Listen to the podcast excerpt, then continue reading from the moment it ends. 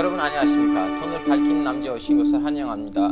여러분 이제까진 우린 이 방송을 알파고의 화폐 탐구이라는 이름으로 만들었는데요. 이제부터는 돈을 밝히는 남자로 계속하겠습니다.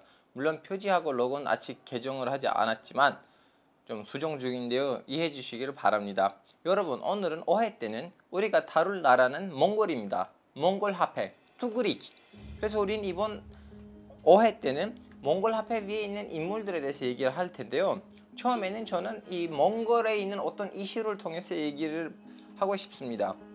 여러분 지금 한국에서 강화문 관장이라는 한국의 핵심적인 장소가 있잖아요.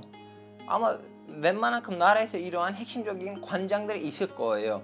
몽골에서도 지금 그런 장소의 이름이 그런 광장의 이름이 징기스 광장입니다. 그 징기스는 징기스칸이겠죠? 근데 지금 지금 정부는 그 광장의 이름은 개명할 추진 중입니다. 징기스칸에서 쑥바타르 광장으로 징기스 광장에서 쑥바타르 광장으로 바꿀 예정인데요. 근데 이 광장의 이름이 원래 애초부터는 쑥바타르 광장이었어요. 2013년 때 민주당 정권이 그 광장의 이름을 바꿨어요. 근데 왜 바꿨을까요? 그래서 일단은 그 몽골에 대해서 몽골 정치판에 대해서 얘기를 말씀드리고 싶은데요. 여러분 몽골이 1990년대 이제 민주화를 일으켰어요. 원래 공산주의 국가였는데 그때 무슨 일이 일어났냐면 단일 정당 체제에서 다 정당 체제로 넘어갔어요. 근데 웬만한 나라에서 공산주의 체제가 붕괴됐었는데 그 90년대에는 몽골에서 그렇진 않았어요. 그냥 다 정당 체제로 넘어갔을 뿐이고 거의 97년대까지는 국회에서도 대통령실에서도 공산주의를 대표하는 몽골 인민당이 정권을 잡고 있었어요. 97년대부터 이제 정권이 갔다 왔다 했었는데 유일하게 2013년, 2012년 때는 민, 민주당, 그 공산주의란 반대되는 당의 민주당이 대통령실에서도 국회에서도 일치된 거예요. 그래서 이제 마음껏 반공산주의 정책을 시사할 수 있었는데 그때 했던 여러 가지 어, 업적들 중에 하나는 뭐냐면 그 광장의 이름을 바꾸는 거였어요. 원래 광장의 이름은 쑥바타르 광장이었는데 이름을 징기스칸, 징기스 광장으로 바꿨어요. 3년 이후에는 국회에서 다수당이 몽골 인민당 되다 보니까 다시 옛날 이름으로 바꾸려고 합니다. 자 여러분 그러면 이 남딘 쑥바타르 그 광장의 이름을 주는 그 남닝숙 바탈이란 이름이 누구이길래 징기스칸하고 남닝숙 바탈 사이에는 이렇게 광장 이름이 갔다 왔다 하는 건가요? 여러분 사실은 이 징기스칸하고 남닝숙 바탈의 삶을 공부해 보시면 몽골 민족의 역사를 이렇게 쉽게 요약할 수가 있습니다. 여러분 지금 몽골 화폐를 보시면 10투그릭부터 팩토그리까지 다 남긴 쑥바탈의 사진이 있습니다. 그리고 500토그리부터 2만 토그리까지는 징기스칸의 사진이 있어요. 직슨 이거 무슨 말이냐면 이 남된 쑥바탈이라는 사람이 몽골 사람들한테 징기스칸만큼 너무나 유명하고 중요한 그리고 몽골 민족한테 너무나 큰 일을 해주는 사람이라는 의미이겠죠.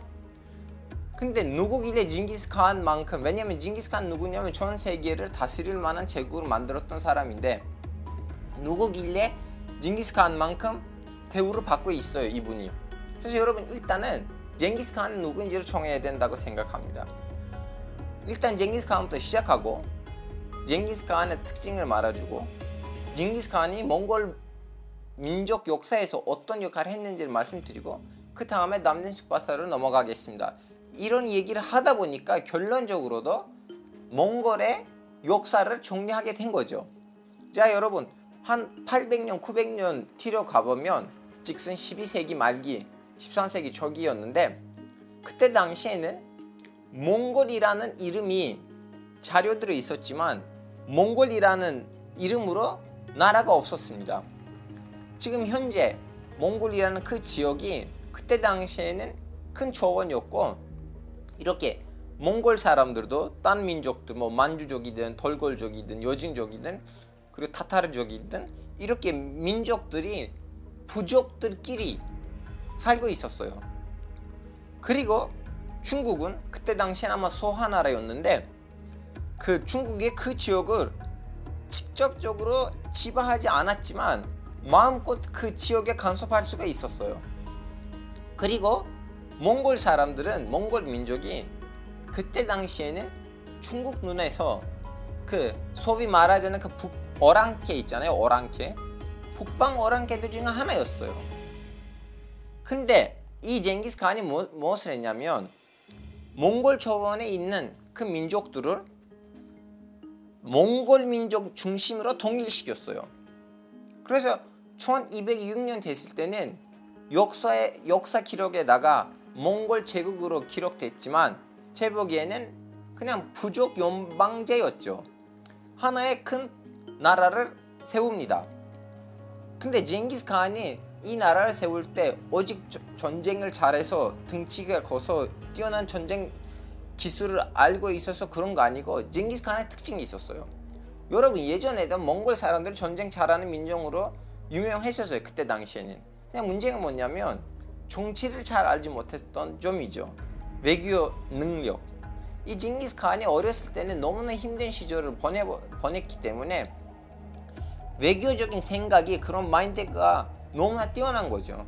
그러다 보니까 일단 몽골 부족들끼리의 균형을 맞춰서 몽골 민족을 다음에는 몽골 초원이라고 하는 그 중국의 북방을 하나의 통일된 나라를 만들었어. 여기서 쟁기스칸의 전쟁 기술 이외에는 쟁기스칸의 이 외교적인 능력, 사람들이랑 대화하고 설, 이렇게 설득하고 그런 것도 너무나 핵심적인 역할을 했었어요.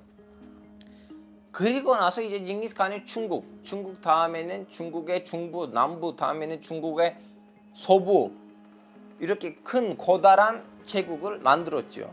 징기스칸의 그 제국은 로마 제국을 넘어서 세계 역사상에 제일 넓은 나라로 역사 기록에 들어갔습니다. 그래서 지금 여러분 보기에는 이 몽골 사람들이 징기스칸을 전 세계 제일 넓은 나라를 만들었다는 것으로 자랑한다고 착각하실 수도 있습니다.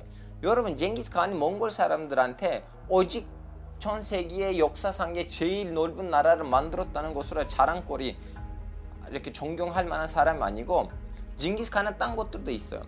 예를 들면 여러분 징기스칸 어떻게 보면 한국식으로 비교하자면 그 세종대왕 같은 분이에요. 무슨 말이냐면 쟁기스칸은 알고 있었어요. 오직 나라만 만들면 민족이 구성된 거 아니에요. 민족의 중요한 거는 나라만큼 문명도 필요해요. 그래서 징기스칸이 위구르족들한테 몽골 글자를 개발하라고 지시를 내렸어요. 그래서 오늘 현재 별로 이제 쓰이긴 않지만 근데 몽골에 가시면 눈에 보이실 거예요. 그 몽골 글자가 있거든요. 그 이렇게 밑으로 내려가는 그 글자는 그때 당시 징기스칸의 지시로 개발된 만들어진 글자이고 두 번째는 징기스칸은 법을 만들었습니다. 그 법 덕분에 그때 당시에는 몽골 제국이 튼튼하다고 할 정도로 너무나 까다롭고 딱딱한 법이었는데요. 이 법하고 글자, 글자를 통해서 문학이죠. 이 그때 당시에 몽골 사람들의 문명이 만든 데 있어서 핵심적인 역할을 했던 거죠. 자 여기서 또 다른 거 뭐냐면 징기스칸이 이렇게 너무나 큰 나라를 세우지 않아도 그때 당시에 조그마한 나라 세웠어도 몽골 사람들한테 너무나 큰 일이에요. 여러분 지금 세계를 보시면 뭐 유엔 유엔에 가입된 나라들을 리스트를 보시면 그때 당시에 그 중국 사람들 눈에 보이는 오랑캐로 불리는 그 민족들의 나라가 없잖아요. 그때 당시에는 몽골 징기스칸이 몽골 사람들을 기준으로 그 몽골의 그 나라를 만들지 않았다면 오늘날에 몽골이라는 나라도 없었을 거예요. 그래서 무슨 말이냐면 이 징기스칸 덕분에 몽골 사람들이 역사상에 오르게 된 거죠. 역사 무대에 오르게 된 거죠. 징기스칸은 그때 그런 업적을 안 했다면 몽골 사람들이 어느 나라 없을 수도 있었어요. 지금 중국 안에 아니면 러시아에 있는 그 조그마한 공화국들 중에 하나 될 수도 있었어요. 몽골 사람들의 아이덴티티를 전체성을 그리고 역사 의식을 주는 데 있어서 너무나 핵심적인 일을 했어요. 자, 그렇다면 이 남진 스파타르는 누구길래 징기스칸만큼 대단한 인물로 비교가 되나요? 여러분 이 남진 스파타르에 대한 얘기를 하기 전엔 일단 징기스칸이 사망하고 난 다음에 최근까지 무슨 일이 일어났는지를 빠르게 요약해 드려야 돼요. 여러분 징기스칸이 돌아가시고 난 다음에는 그 고다란 몽골 제국이 네 개의 파트로 네 개의 부분으로 분단됐습니다. 이거 다 징기스칸의 아들이나 아니면 손자들끼리 분단됐는데요. 그 징기스칸의 그 몽골 제국의 중국 파트는 징기스칸의 손자 쿠빌라이 한 쿠빌라이 한이 그 부분을 원나라로 개칭하고 이제 자기도 그 원나라의 첫째 황제가 된 거죠. 근데 이 원나라는 아시다시피 오래 걸리진 않았어요. 100년 이후에는 이제 한족한테 즉슨 명나라한테 무너졌는데요. 근데 그때 당시는 몽골 사람들 어떻게 했냐면 다시 자기네 고향 쪽으로 몽골 쪽으로 갔어요. 근데 명나라는 원나라가 돼 있는 그 땅에다가 건국되고 나서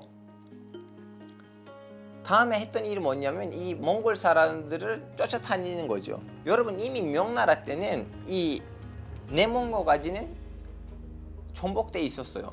다음에는 명나라는 총나라를 이렇게 교체되면서 총나라는 처음에 매몽고까지 지금 현재 몽골 공화국이겠죠. 그 다음에는 18세기 중순에도 이 총나라는 앞으로 몽골 사람들의 문제를 일으킬까봐 몽골 지역을 내몽고하고 외몽고로 분리시킵니다. 그러다 보니까 같은 한 민족의 땅인데도 내몽고 외몽고로 따로따로 통치를 받고 있었어요. 그러면 왜 이 몽골 사람들이 대단한 전쟁을 잘했던 몽골 사람들이 왜 중국 사람들한테 자기네 나라를 양보했을까? 여러분 이 몽골 사람들 처음에는 샤머니즘 믿고 있었, 있었는데 이제 중국이랑 같이 살면서 중국 안에 있는 불교도 아니고 티베트 안에 있는 불교 라마교를 받아들이게 됐습니다. 그러다 보니까 몽골 사람들의 대다수가 라마교 티베트에 있는 라마교 티베트 쪽 불교를 믿게 됐었는데 티베트에 있는 이 불교는 좀 한국에 있는 불교랑 다릅니다. 그 라마교에서 종교적 지도자는 동시에도 그 민족을 다스리는 지도자입니다. 이렇게 정치적으로도 종교적으로도 역할이 있습니다. 근데 이 사람을 어떻게 정하냐면 이렇게 왕, 왕국에서 혈통을 통해서 내려오는 거 아니고 어떤 지도자가 사망하면 그 사망하는 날짜 이후로부터 저도 어떻게 그것을 알아본지는 모르겠지만 종교 지도자들이 태어난 지 얼마 안 된 아이를 가지고 아 그 지도자가 죽었는데 그 대신 이 아이로 다시 환생됐다고 하고 그 사람을 어렸을 때부터 이제 지도자로 교육시키고 다음에 이제 어른 사람 되면 지도자가 됩니다. 뭐 아시다시피 달라이라마 미국에 있는 달라이라마도 너무 어린 나이에는 그 티베트의 지도자가 됐었습니다. 똑같은 식으로 똑같은 식으로 1860년 70년쯤에는 티베트에서 하나 아이가 태어났는데 거기 있는 종교학자들이 이 사람이 몽골 사람들의 지도자다라고 청했어요. 그래서 그 아이는 어린 나이에는 갑자기 티베트에서 몽골에 가게 됐어요. 근데 이 아이는 몽골 사람 아니잖아요. 이 아이는 티베트 사람인데도 어린 나이에 몽골에 가서 몽골 안에 있는 라마교 종교인들이랑 같이 생활을 하면서 이제 몽골말 때 배우고 그 사람들을 통해서 인맥 관계도 이렇게 가졌는데 다음에 무슨 일이 있냐면 1921년 때 중국에서 신의 혁명이 일어났잖아요. 신의 혁명이 일어나면서 중국이 완전 난장판이 된 거예요. 거의 다들 모든 성들이 모든 지역들이 자치권이 생겼듯이 이렇게 중앙 정부를 국경을 무시하면서 활동했어요. 바로 이 계기를 하나의 기회를 삼아 외몽고도 선포를 합니다. 우리가 독립했다고. 나라 이름도 목가간국으로 합니다. 왜 목가간국이라고 하냐면 그 티베트에서 왔던 아이가 있었잖아요. 이제 그분이 1910년대 되면 거의 40대 되는 건데 자기 이름을 목한이라고 하고 나라 이름도 목가강국으로 합니다. 근데 여러분 이 나라는 오래 걸리지도 않았어요. 왜냐하면 중국이 뭐 몇 년 안에는 국내에 있는 그 혼란을 이겨내고 동시에도 러시아에서 일어났던 혁명 때문에 공산주의 혁명 때문에 구 러시아 제국 군부가 이제 러시아에서 떠나야 되는데 피신해야 되는데 그 군인들도 몽골에 왔고요. 중국도 다시 그 외몽골을 합병하고 싶었는데 거의 그 목가강국이라는 신생 몽골 나라는 중국하고 러시아의 경쟁 지역이 돼버린 거예요. 이제 여기서 문제가 뭐냐면 목간 그 티베트에서 왔던 사람이 제대로 그 균형을 맞추지 못하겠어요. 그리고 자기들 종교인이고 군인 아니다 보니까 군사적으로도 그 사람들이 이렇게 병성시키고 군대를 만들고 자기네 나라를 완전히 독립으로 가야 되는 그런 루트를 짜야 되는데 그걸 못하고 있었어요. 이제 그때 누구가 탄생하냐면 그때 누구가 이제 역사 무대에 나오냐면 남든 숙바타르가 나옵니다. 남든 숙바타르는 러시아 동네에서 태어났던 몽골 사람입니다. 그 예전에는 몽골에서 러시아 사람들의 동네가 있었는데 거기서 태어났고요. 그래서 어린 나이에는 러시아 말을 배워요. 다음에는 군인 됐는데 군인 되는 과정에서도 공산주의를 받아들였어요. 근데 이분이 너무나 광신 공산주의자가 아니었어요. 실용주의자였는데 이분이 공산주의를 내세우면 우리는 소련의 힘을 빌리고 소련의 힘을 빌리면 이 구 러시아 제국 군부 그리고 중국의 군을 중국 군을 우리는 몰아낼 수 있다. 독립을 가질 수 있다고 주장하고 소련으로부터 지원을 받아서 군인들을 다 모으고 독립된 몽골 군의 최고의 지도자로서 총사령관으로서 전쟁을 벌이고 구러시아 군부 세력 그리고 중국군을 쫓아냅니다. 이제 거의 10년에 가까운 전쟁이었는데요. 결국 몽골이 완전히 독립된 상황으로 1921년 때 몽골 인민공화국을 선포합니다. 근데 여러분 여기서 핵심적인 거 뭐냐면 그 티베트에서 왔던 그 스님이 있었잖아요. 티베트 사람. 자기 이름도 목간이라고 하고 목가강국의 첫 이제 왕, 첫 황제가 됐었는데 이 남진식 바타르는 그 사람의 그 사이에 자기 몽골 사람 아닌데도 몽골 사람들이 위해서 했던 노력을 인정하고 그 사람의 자리에 손을 대진 않았어요. 그분한테 존경을 했어요. 근데 나라는 이미 공산주의가 됐었죠. 그리고 남진숙 바타르는 이제 나라를 독립시켰는데 그 몽골 독립군의 지도자였는데 그럼에도 불구하고 너무나 편하게 몽골 인민공화국의 첫 대통령 될 수 있었는데 거부하고 나는 군인을 잇겠다고 합니다. 그래서 이러한 모습이 몽골 사람들한테 너무나 대단한 거죠. 우리나라를 독립시켰는데도 와서 우리나라의 대통령을 양보했다는 그런 모습이 너무 대단합니다. 그리고 남진숙 바토르도 그 공화국 선포한 2, 3년 이후에는 사망합니다. 그래서 이 여기서 메시지가 뭐냐 여기에 의미는 뭐냐면 남든 슈바타르는 그때 그 전쟁을 벌이지 않았다면 그러한 외교를 가지지 않았다면 몽골이 러시아 아니면 중국에 속국됐었을 거예요. 그리고 지금 현재 몽골이라는 나라가 있잖아요. 그 나라가 없었을 거예요. 그때 당시에 남진 슈바타르의 군사적인 외교적인 활동 덕분에 오늘날의 몽골이 있다는 거예요. 자 아무리 민족이 역사 무대에 오를 때 누가 민족을 역사 무대에 오르게 하는 것이 중요해도 민족이 죽을 뻔했을 때 마지막으로 그때 구원하는 그런 살려주는 역할도 그만큼 중요하다는 얘기죠. 그래서 지금 몽골 사람들한테 아무리 남진 스파타는 공산주의자였어도 징기스칸만큼 너무나 핵심적인 일을 했다는 거죠.